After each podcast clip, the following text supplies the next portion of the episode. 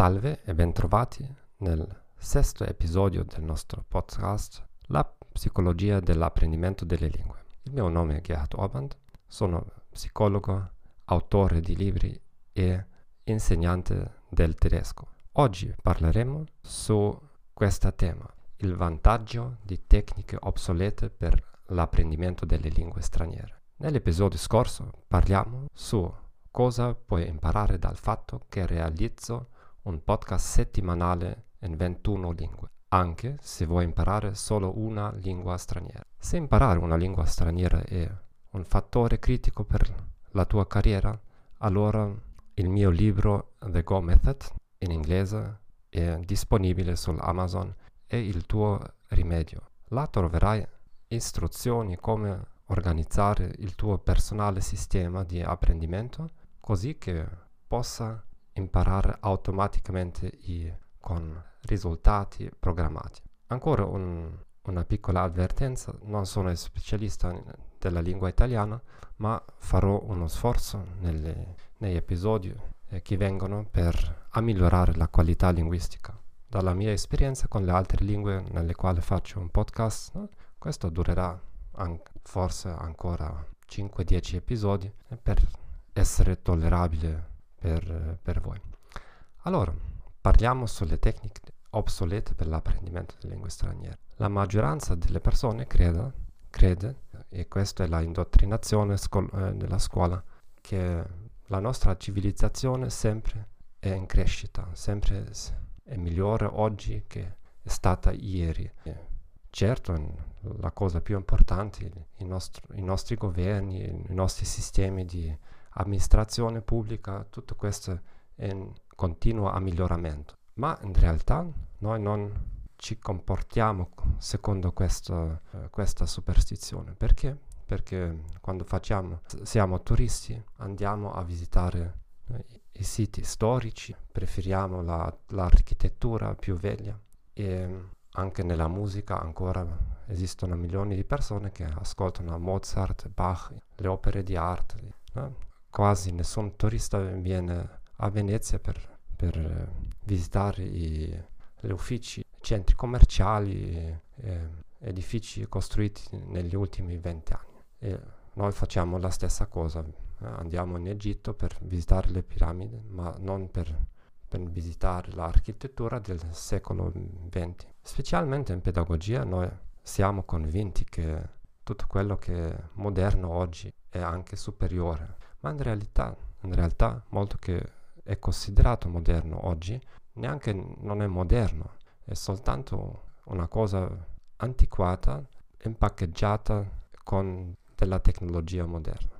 La maggioranza di oggi, di, la maggioranza dei allievi di lingue straniere, oggi impara con l'aiuto di applicazioni no? del genere Duolingo, Enki, Flashcards e potremmo pensare che questo significa che tutto il mondo parla meglio le lingue straniere, ma in realtà quello che accade è che sì, ci sono più persone che cominciano a imparare una lingua straniera, questo è certo, è più accessibile, ma la quantità di persone, eh, la proporzione di persone che raggiungono alla sua meta di parlare quasi come un parlante nativo è, rimane molto piccola la maggioranza delle persone rimane tutta la vita no? Nel, nei, nei, primi livelli, li ripete, li ripete e così via. Allora, esistono molte tecniche dimenticate o non usate più per imparare delle lingue straniere che sono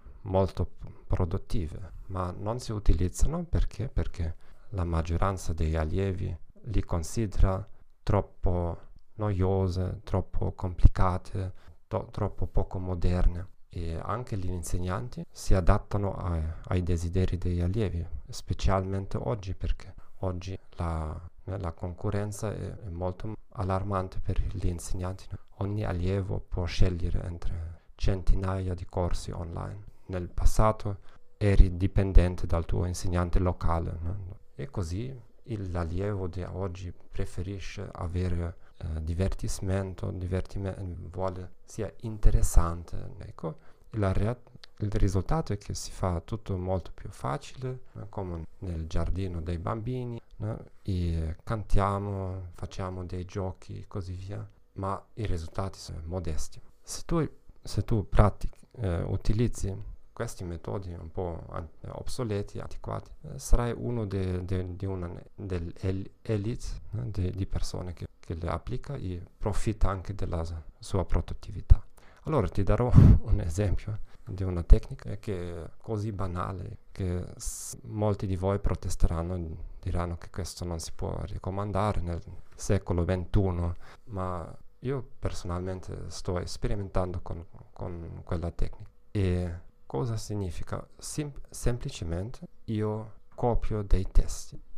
Certamente ricordiate che nell'antichità, eh, nell'età medievale, esisteva una professione di copista, di eh, scriba, non so esattamente qual è il nome corretto, eh, che copiava nei monasteri, copiavano i libri classici. Né, la, e, cosa faccio io? No? Certamente non raccomando di eh, stare un, un gior- giorni interi, notti intere in biblioteca e copiando manoscritti di testi noiosi, ma io prendo un testo interessante per me, di alto valore per me. Voi potreste, eh, potreste scegliere un testo, per esempio, se siete religiosi, potrà essere un testo religioso eh, un testo d'alto valore lettera- letterario può essere una cosa che bisognate apprend- eh, imparare per, per, l'università e così via.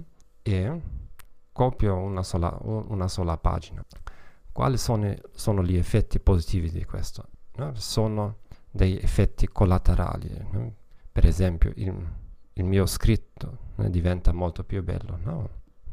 Bene, così importante forse non è oggi, ma per me personale voglio sviluppare il mio scritto. Se vuoi scrivere con il computer, puoi anche combinare questo con la tecnica de, di scrivere con 10 dita, eh, per esempio col sito eh, typingstudy.com.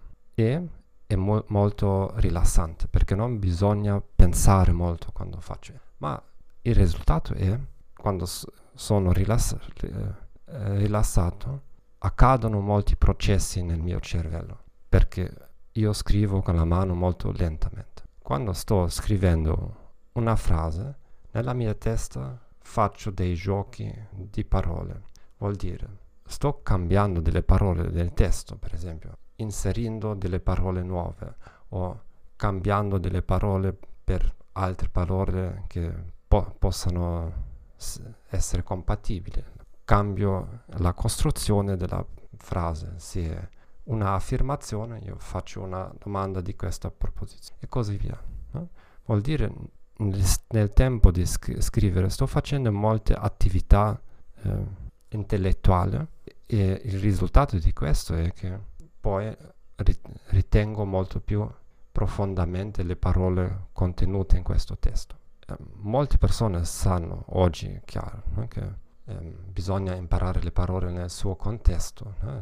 imparare delle parole inserite in proposizioni, ma è una differenza se hai 50 parole che fanno parte di un testo integrale, eh, sono legate in un senso comune, e di imparare 50 parole contenute in 50 proposizioni isolate, eh, come per esempio si fa in molte applicazioni. È chiaro che nella prima situazione la ritenzione nella memoria è molto più alta.